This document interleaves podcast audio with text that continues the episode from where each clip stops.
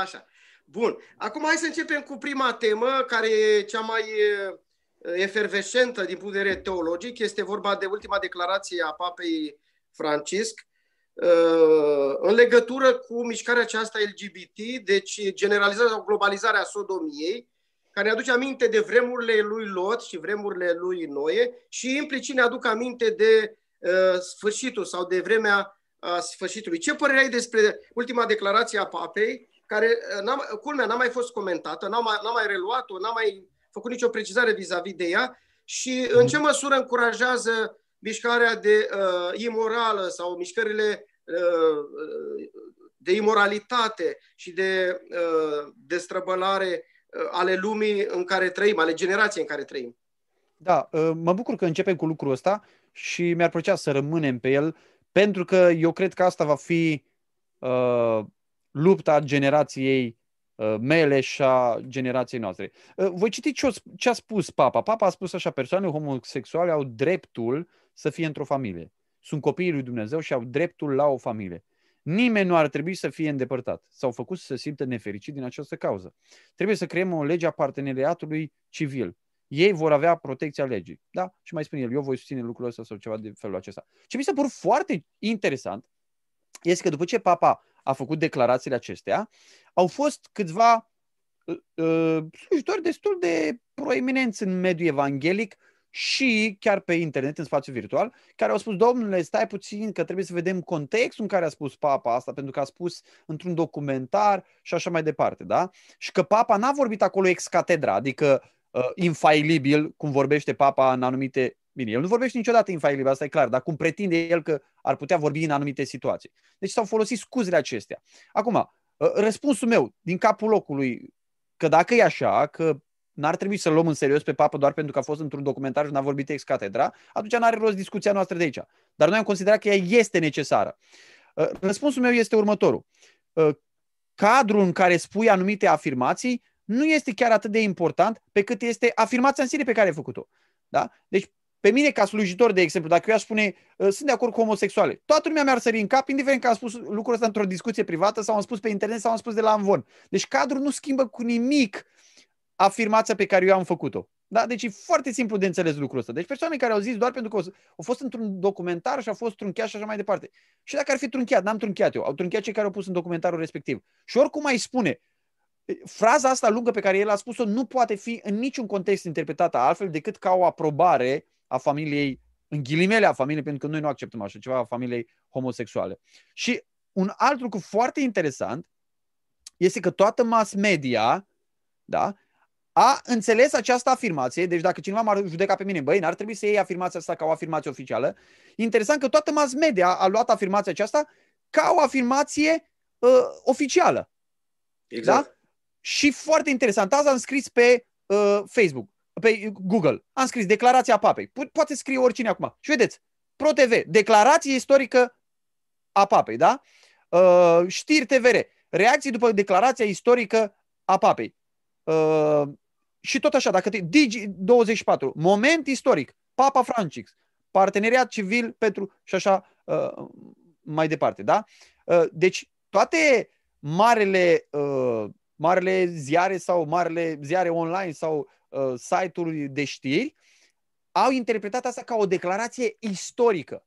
Acum, cum poate pe mine convinge cineva că de fapt n-a fost declarație istorică? Deci toată planeta, care știe și are un interes pentru subiectul ăsta, freamătă și consideră asta un moment istoric și sunt câțiva care spun, a, nu, domnule, a fost în alt context, trebuie să vedem context și așa mai. Nu, oamenii au înțeles foarte bine ce a vrut să spună papa. Și dacă făcea într-un clip de un singur minut, a înțeles ce a vrut să spună papa. Dar haideți să intrăm într-o analiză și mă puteți întrerupe uh, uh, pe parcurs dacă vreți să completați și așa mai departe. Să intrăm în analiza a ceea ce spune el. Unde greșește papa? Pentru că papa se consideră creștin. Papa mișcă câteva sute de milioane de creștini nominal, da? catolici, care îl ascultă pe el. Și nu doar creștini catolici, ci pentru, sunt uh, și din alte denominații care aprobă, care ascultă vocea acestui personaj uh, proeminent. Da? Pentru că uh, poziția lui îi oferă o anumită autoritate, istoric vorbind. Bun.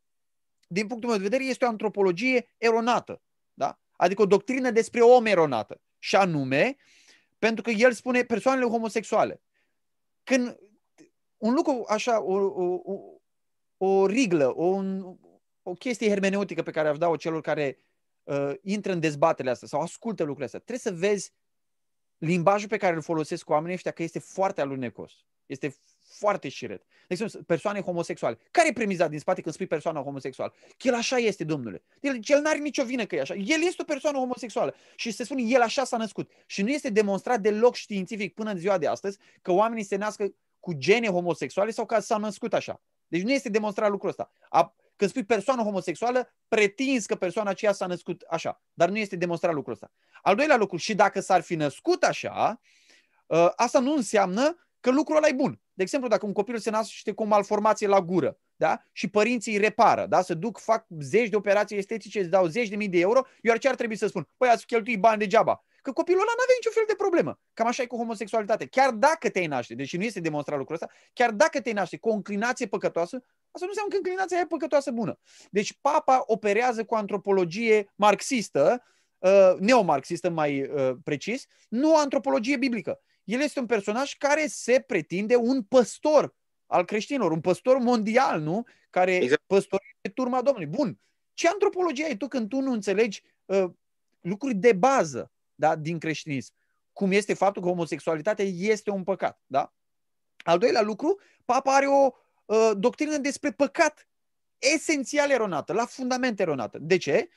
Pentru că nu există uh, persoane uh, homosexuale ci persoane păcătoase. Sau mai degrabă nu vorbim despre persoane homosexuale, ci vorbim despre păcatul homosexualității. Bun, poți să spui persoană homosexuală dacă înțelegi prin asta o persoană păcătoasă sau care are păcatul homosexualității, da? La fel cum spui concret. Da. da, la fel cum spui mincinos sau hoț sau idolatru sau curvar, curvar sau dacă te referi Exact. Dacă spui prin asta că este un păcătos, ok, sunt de acord cu tine. Dacă spui prin homosexual, vrei de fapt să scoți prin expresia asta conceptul de păcat, atunci greșești. Și ați citit pasajul ăsta la început, 1 Corinteni, uh, capitolul 6, unde spune Nu știți că cei nedrepti nu vor moșteni împărăția lui Dumnezeu? Eu citesc GBV 2001, traducerea. Nu vă magiți nici curvari, nici idolatri, nici adulteri, nici cei care se masturbează, nici homosexuali, nici ocizii, nici lacumii de bani, nici bețivi, nici defăimători, nici răpăreții, nu vor moșteni împărăția lui Dumnezeu. Nu vor moșteni împărăția lui Dumnezeu. Deci așa spune Biblia, uh, negru pe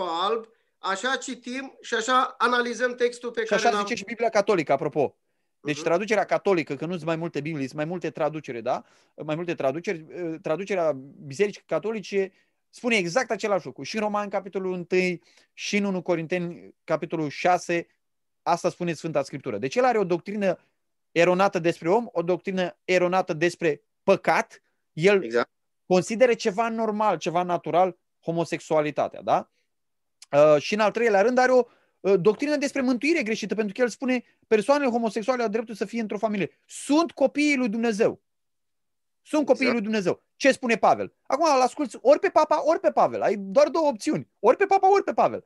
Papa spune că sunt copiii lui Dumnezeu, Pavel spune că homosexuale nu vor moșteni împărăția lui Dumnezeu. Noi nu spunem, aș vrea să fac precizarea asta, noi nu spunem lucrul ăsta cu ură.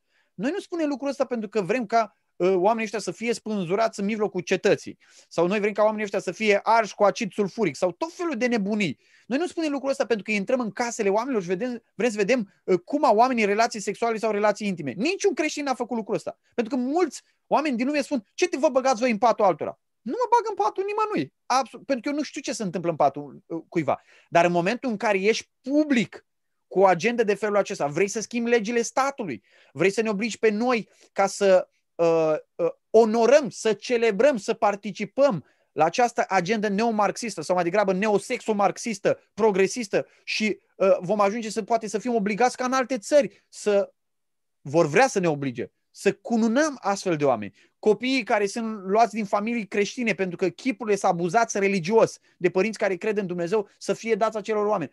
Deci de la a mă băga eu în casa cuiva și până la ce vedem că se întâmplă acum în Statele Unite, s-au întâmplat în, în uh, Europa, uh, e distanță lungă. Da? Deci distan- noi despre asta uh, vorbim și cred că e foarte important de înțeles. Noi nu urâm pe oamenii aceștia. Noi iubim, vrem ca ei să înțeleagă ca o problemă fundamentală cu Dumnezeu și că această problemă se rezolvă nu crezând că ești deja copilul lui Dumnezeu. Se vorbește despre homosexual creștin. Există curvari creștini. Există hoți creștini. Este o anomalie. Cum să spui? Cur... idolatul creștin. Este un nonsens. Deci este o, o prostie atât de mare că nu zine să crezi că a venit din gura lui papa. Da? Adică exact. e, e, e, chestii de bază. Dacă l-aș întreba pe Calvin, băiatul meu de șase ani, sau pe Nathan, băi, poți să fii copilul lui Dumnezeu și să fii un hoț și un criminal și un bandit? O să spună clar, nu. Nici nu trebuie să proceseze mult. Da? Și un copil de felul acesta ar înțelege. Nimeni, asta e un lucru, nimeni nu se naște copilul lui Dumnezeu. Nimeni nu se naște mântuit. Biblia spune foarte clar, Efeseni 2 cu 3, tot Pavel. Suntem din fire copii ai mâniei ca și ceilalți. Suntem din fire, am fost din fire, copii ai mâniei ca și ceilalți, dar am fost mântuiți. Da? Am fost mântuiți. Deci nimeni nu se naște copilul lui Dumnezeu. Noi ne naștem în păcat și eram morți în greșelile și în păcatele noastre uh, pe care le-am moștenit de la părinții noștri. Dar ce, uh, ca să mai rămânem puțin uh, la declarația papei, el e conștient și biserica și consilierii lui sunt conștienți că, cum a spus foarte multă lume, peste un miliard de catolici sunt, sunt pe mapamond, mulți îl urmăresc, mulți sunt atenți la mesajele lui, de asemenea sunt culte întregi care consideră anticristul. De asemenea, LGBT-ul da, de-abia aștepta, de-abia aștepta un, un astfel de, de mesaj. Ce l-a apucat? Ce, ce, de ce credeți că s-a apucat acum să facă declarația aceasta? Da, și deci mai papa vine dintr-o zonă... Nu, papa vine dintr-o zonă a lumii infectată puternic de marxism. Da? Și uh, noua variantă a marxismului este sexomarxismul. Dacă sunteți atenți la ce spune el acolo, bun, dacă un homosexual este copilul lui Dumnezeu, înseamnă că nu mai are nevoie de pocăință. Deci omul ăsta ce face să împingă pe oamenii ăștia spre iad. Da? Spune, băi, ești în regulă, tu ești copilul lui Dumnezeu. O să ne ocupăm noi să dăm legi care să te protejeze. Dar ce trebuie să înțelegem noi este aspectul filozofic sau ideologic din spate. Da? Vedeți, el spune, ei au dreptul la o familie. Nu zice că au dreptul la o căsătorie. Dar papa știe despre ce vorbește. Deci nu vă imaginați că papa folosește cuvintele aiurea. Papa știe ce vorbește. Familia se formează în urma căsătoriei a doi oameni. Din punctul nostru de vedere, în urma căsătoriei a doi oameni de sex opus, da? a unui bărbat și a unei femei, da? care sunt capabili să procreeze și care susțin în felul acesta perpetuitatea umanității sau a omenirii și a societății. Dacă exact. românii, de exemplu, n-ar mai face deloc copii, românii ar dispărea. Simplu. E foarte simplu. Deci, însăși, omenirea depinde de căsătoria sau de unirea unui bărbat cu o femeie și de procreere. Da? Exact. Deci, căsă, căsătoria duce la familie. El vorbește direct despre familie. Domnule, să lăsăm să fie o familie. Bun, ca să ajungă familie trebuie să reglementezi prin lege căsătoria lor, să aprobi căsătoria lor. Și el știe, papa știe că lucrul ăsta ar face să ne sune întâi clopoțelul în cap și evită termenul de căsătorie homosexuală și vorbește despre familie homosexuală. Da? Bun. Ideea este că în conceptul neomarxist, în conceptul neomarxist, familia este ceva fluid, foarte elastic. Întinzi exact ca guma de la pantaloni. Bă, domnule, întinzi cât vrei tu. Pentru noi era foarte simplu. Mama cu tata, întrebi un copil, mama cu tata forme, s-au căsătorit și au, au format o familie, da? Pentru ei e foarte fluid. Pentru ei poate să căsătorească oricine cu oricine. Pentru neomarxiști. Poate să căsătorească cineva cu un copac, o, o fată cu uh, un țap. Sau, și am auzit de nebunile astea peste tot în lume. Oameni pur și simplu deranjați, aș spune unii dintre ei, probabil cu, cu, și cu probleme psihice destul de grave, nu doar uh, probleme morale sau spirituale, care vor să căsătorească cu tot felul de lucruri. Pentru ei căsătoria este ceva foarte fluid, foarte elastic, da? În timp ce Sfânta Scriptură căsătoria este ceva reglementat foarte clar. Trebuie să înțelegem această ideologie neo-sexo-marxistă, sper nu deranjeze pe nimeni uh, expresia asta, dar asta este. Uh, uh, asta nu doar bate la ușa României, a intrat deja puternic. Când s-a discutat foarte mult la noi în guvern despre, știți foarte bine, uh, agenda aceea de educarea sexuală a copiilor, apoi a fost numită educație sanitară, de fapt asta era. Era agenda uh, sexo-marxistă băgată în curicula școlii. Da? Asta era, da? Uh, din punctul meu de vedere, papa are un limbaj foarte confuz, vag și alunecos când el zice, i auziți cum zice el, nimeni nu trebuie îndepărtat sau făcut să se fim, simtă nefericit din această cauză. Păi, de exemplu, noi acum, când vorbim despre lucrurile astea, cine îi face pe homosexuali să simtă nefericiți și îndepărtați? Păi noi doi, frate. Că noi doi vorbim, nu, după papa, asta e problema, pentru papa, problema nu sunt homosexuale, ci problema sunt creștinii care vorbesc despre lucrurile acestea din cuvântul lui Dumnezeu. Noi îi face să se simtă nefericiți. De asta spune, el trebuie să reglementăm prin lege. Da? Asta e, uh, uh, bun, el ce nu trebuie îndepărtat. De asta spun că e un limbaj foarte alunecos. Îndepărtat de unde? Ați auzit dumneavoastră în România să îndepărteze niște creștini, creștini asumați, care cred în Hristos, în jertfa lui, sunt oameni care merg la biserică, oameni uh, cetățeni buni, să se ducă să ia homosexuali și scoată, să exileze din țară. Nici vorbă de așa ceva. Deci nu trebuie să fie îndepărtați. Îndepărtați de unde? Că din societate nu-i putem îndepărta. Îndepărtați din biserică. Ăla e singurul context în care noi am putea să îndepărtăm pe cineva. Dar ce spune Apostolul Pavel despre curvarul din Corint, care trăia cu nevasta tatălui său? Pavel spune la un moment dat, dați afară pe răul acela din mijlocul vostru. Ce spune papa? Ei sunt copiii lui Dumnezeu. Nu poți să îndepărtezi pe copiii lui Dumnezeu din biserică, nu? Normal că nu. Și zice, ei nu trebuie îndepărtați și făcuți să se simtă uh, nefericiți. Deci, papa are o falsă, vede că există o problemă cu, cu homosexualitatea, lesbianismul și toate deviațiile acestea păcătoase care există și papa dă o falsă soluție pentru oamenii păcătoși. Noi avem de învățat din lucrul ăsta, frate, pentru că sunt foarte multe biserici care se numesc biserici care recuperează și restaurează. Adică îi lasă pe oameni să rămână în starea în care sunt ei. Dar în Scriptură nu vedem lucrul acesta, nu vedem această falsă soluție. Papa nu îi cheamă la pocăințe. Papa le pavează drumul spre iad. El schimbă instituția creată de Dumnezeu, familia. El schimbă structura de bază a societății, familia. Asta face papa. Deci papa nu lovește, papa nu doar pavează spre, drumul spre iad acestor oameni, care au o problemă cu Dumnezeu în primul rând, ci papa lucrează la demolarea acestei celule de bază care stă la baza societății. Asta face papa. Deci este foarte grav ceea ce spune. Cei care spun, a, domnule, nu e foarte grav, trebuie să vedem contextul, că nu e chiar așa, nu înțeleg despre ce vorbesc. Și, și din punctul meu de vedere trebuie să fii foarte orb ca să te uiți la ce se întâmplă acum în Statele Unite, să te uiți la ce se întâmplă în Europa și să nu-ți dai seama despre ce vorbește papa și să încerci să-l scurzi în, uh, într-un fel sau altul. Știți ce e cel mai deranjant aici? Pentru că s-a demonstrat lucrul ăsta și în Statele Unite și în Europa. Papa și ce face? Condamnă creștinii și absolvă homosexuale. El spune, domnule, nu trebuie să se simtă uh, oamenii ăștia nefericiți. Da? Bun, cine i-ar face nefericiți? Păi noi. Că condamnăm păcatul ăsta. Ca pe celelalte păcate, da? Că noi îi îndepărtăm, da? Dar nu, păcă- nu noi îi îndepărtăm, frate. Păcatul ne îndepărtează. Păcatul ne îndepărtează de Dumnezeu, păcatul ne îndepărtează unii de alții, nu îi îndepărtăm noi. Papa zice, nu trebuie îndepărtați. Nu i-o îndepărtat nimeni. Ei se îndepărtează singuri. Da? Nu noi îi facem nefericiți. Păcatul te face nefericit. Da? Păcatul te face nefericit. Acum este de adevărat, de exemplu, eu când, când un doctor îi spune unui om care are cancer, îl face nefericit pe omul ăla dacă el nu știa? Sigur că îl face nefericit. Dar doctorul face... Sigur, dar doctorul face nefericit pentru a-l ajuta. Dar vedeți care e problema? În societatea în care noi trăim, nu oamenii care fac rău sunt problema, ci oamenii care observă rău. În discuțiile mele, știți, discutam de apologiile acestea pe care le-am făcut la unele mesaje, unele predici și așa mai departe.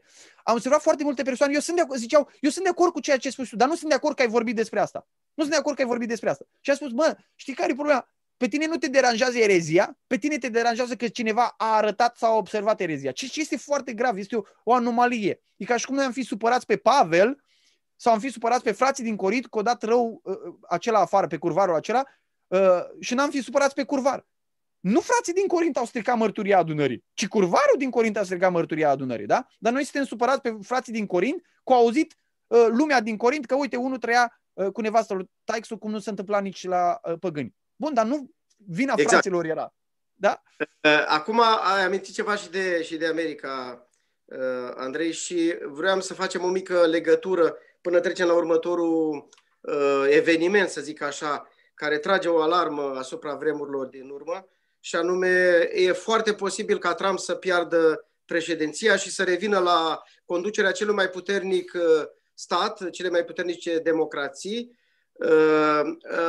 democrații, adică neomarxiștii, cum spuneai, progresiști, exact. în ghimele, că de fapt ei sunt regresiști. Crezi că declarația papei uh, și ofensiva aceasta aproape de neoprit a imoralității, a legalizării perversității și a păcatului uh, în lumea civilizată, în civilizațiile cele mai înaintate, America, uh, Europa, conexate cu căderea lui Trump, au menirea să ne atragă și mai serios uh, atenția asupra uh, revenirii Domnului și respectiv a instaurării Guvernului Mondial și Anticristul și așa mai departe?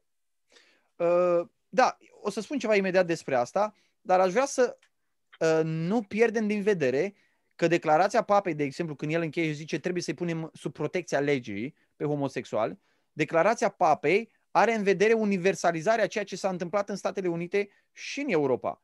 Adică guvernele democratice, care sunt de fapt uh, marxiste, tiranice, cu tendințe foarte puternice de control, care sunt, în, în esență sunt comuniste. Asta sunt, sunt comuniste. Eu le spune comuniști. Pe sau neo. Asta sunt. Neo, da, neocomuniști. Așa.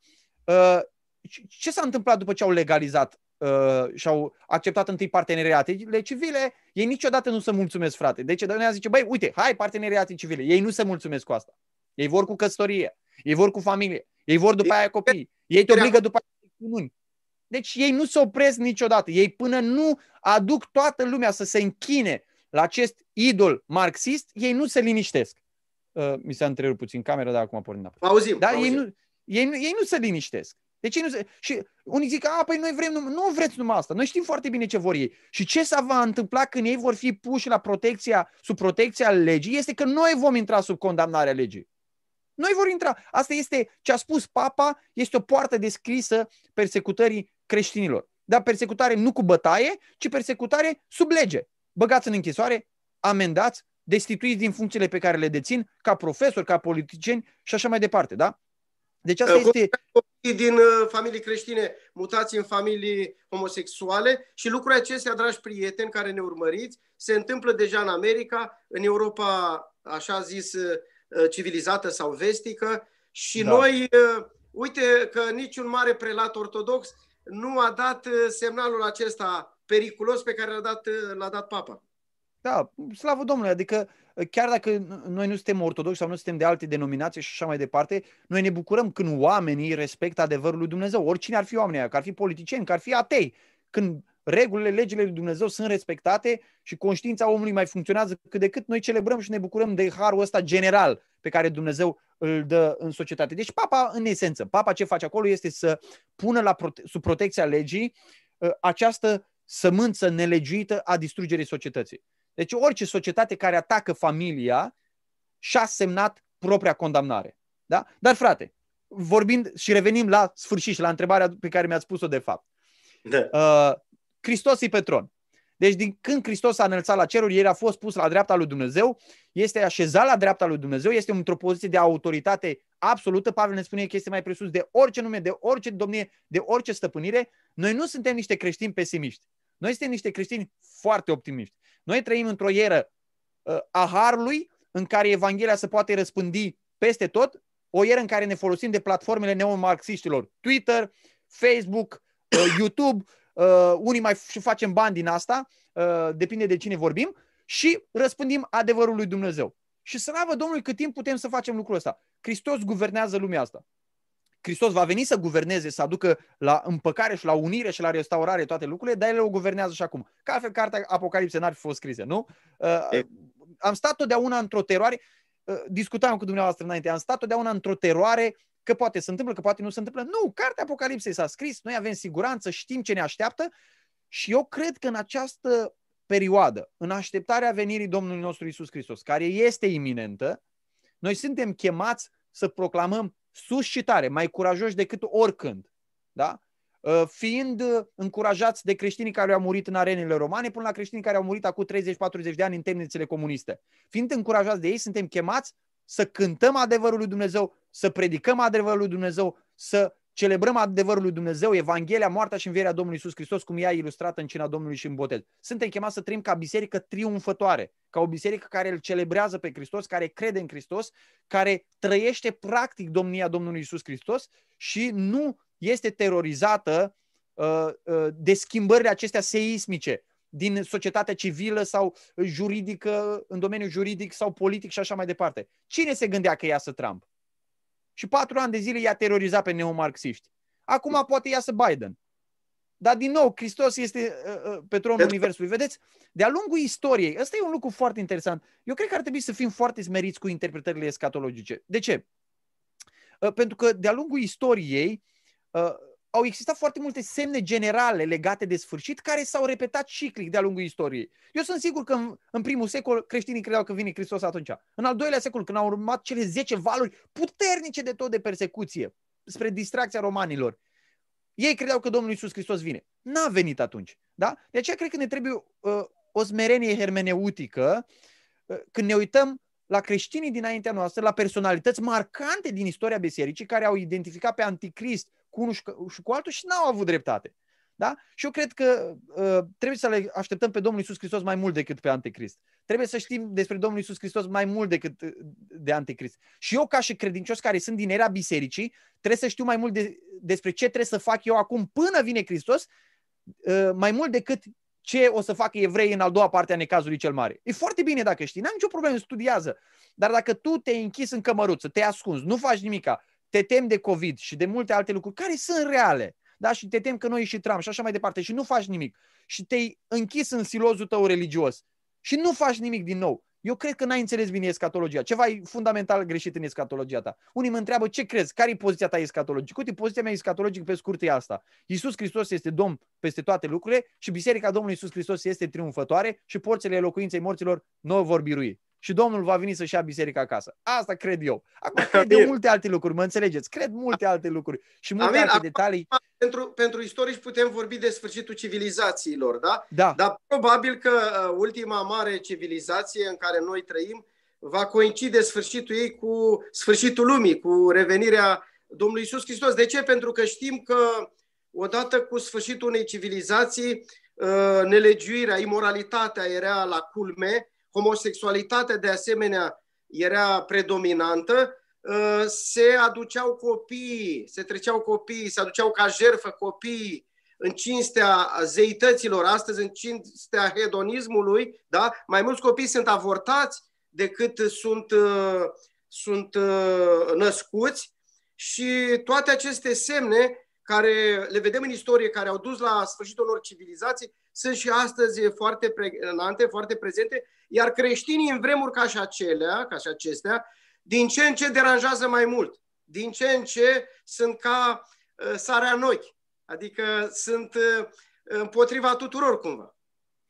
Frate, ar fi bine să deranjeze. Mulți nu deranjează pe nimeni, știți? Asta e problema. Ar fi bine să deranjeze. Și să știți, ar merita o, o, o emisiune, mă invit la a doua rundă, o emisiune strict pe avort. Pentru că eu cred că noi nu...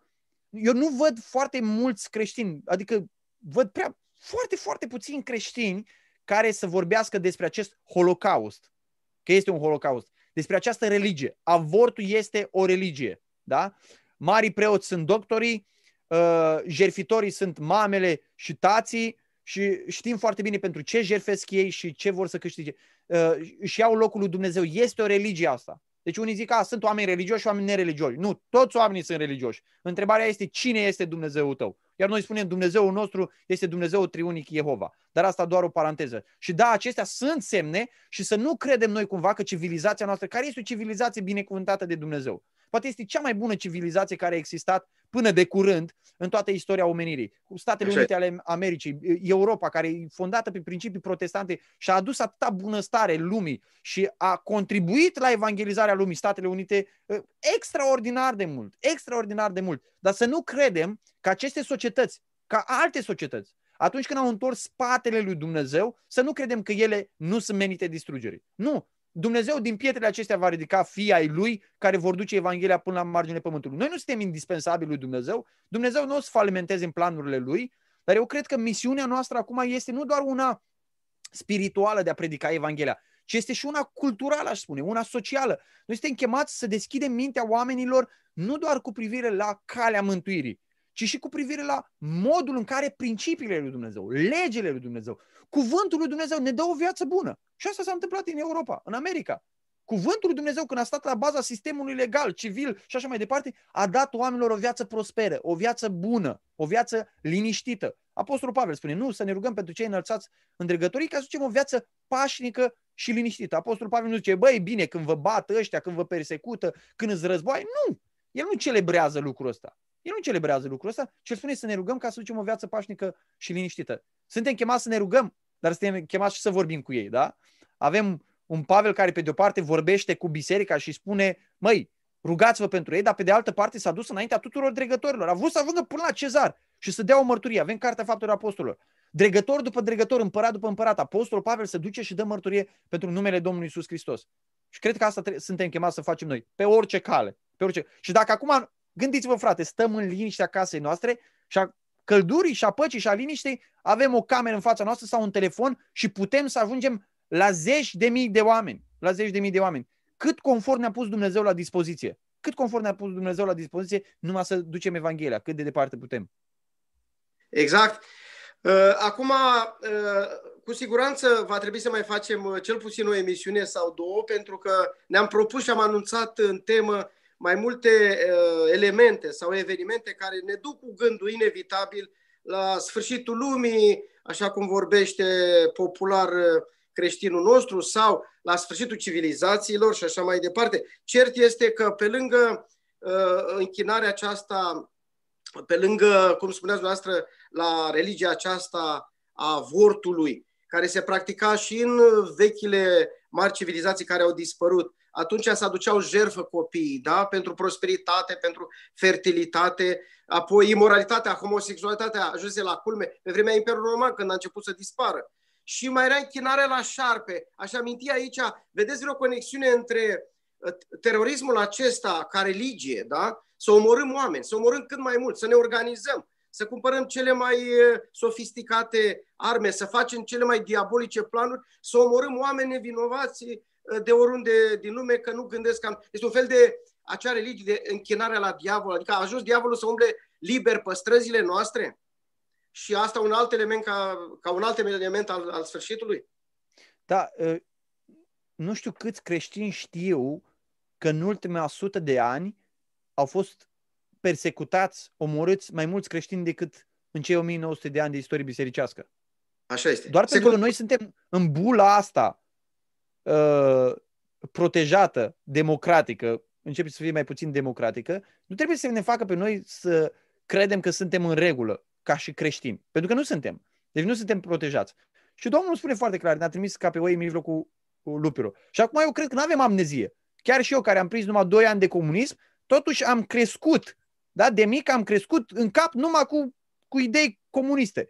Ce să credea în comunism, cum să vorbea în comunism, cine era persecutat în comunism. Deci chiar dacă n-am prins comunismul decât foarte puțin, totuși am, am, am trăit în atmosfera aceea care a fost preluată din comunism. Da? Eu sper că nu ne-am pierdut conducere și toate aspectele cum, care s-au imprimat uh, fără să vrem în, în mentalul Să fim serioși, mulți politicieni de-a noștri sunt comuniști. Sunt comuniști cu alte haine. Uh, despre ce vorbim. Și atunci eu cred că nu avem uh, memoria chiar atât de scurtă să credem că cumva noi vom fi, uh, cum să zic, scăpați și vom fi trecuți cu vederea doar pentru că acum suntem într-o democrație. Nu! Și papa, și președintele nostru, și alți politicieni care încuvințează, care luptă, care militează pentru căsătorie homosexuale, cum am vorbit mai departe, și le pun la adăpostul legii, asta va fi un, un soi de prigoană împotriva noastră. Și evident să ridică acest măgar sălbatic, cum îl numește Scriptura, Ismael, nu? Care îi nărăva și dă cu copita peste tot în lume. Oriunde ajung, uitați-vă ce prăpăd fac, fac. Și eu cred că asta este o palmă peste obrazul Europei, din partea lui Dumnezeu. Dumnezeu este în controlul tuturor lucrurilor. Noi credem lucrul acesta. Datorită faptul că Europa a întors spate principiilor biblice, că Europa uh, a rămas cu bisericile goale, că oamenii au început să se închine hedonismului, că au început să omoare copiii și așa mai departe. Deci despre asta vorbim. Și uitați-vă la ăștia. Ăștia nu au nicio frică de nimic. Dacă el vrea să se roage și închide, își întinde covorul în fața unui magazin pe cea mai importantă stradă din Paris și să roagă și nimeni nu are curaj să-l deranjeze. Absolut nimeni. Că la te mănâncă. Da? Și noi, din păcate, creștinii suntem câteodată așa de Uh, sofisticați și de simandicoși și poate ne temem să spunem o rugăciune într-un restaurant că cine se uită la noi și ne simțim uh, urmăriți uh, cu privirea de nu știu cine. Așa da. este. Acum, noi știm din Vechiul Testament cel puțin că atunci când poporul lui Dumnezeu ajungea la prosperitate, aproape simultan mergea și venea și apostazia și Dumnezeu a îngăduit asirienii peste împărăția de nord, babilonienii peste împărăția de sud, care erau niște popoare barbare, crude, inimaginabil de crude. Au venit peste ei, i-au dezrădăcinat, i-au luat, i-au mutat de colo, colo și așa mai departe.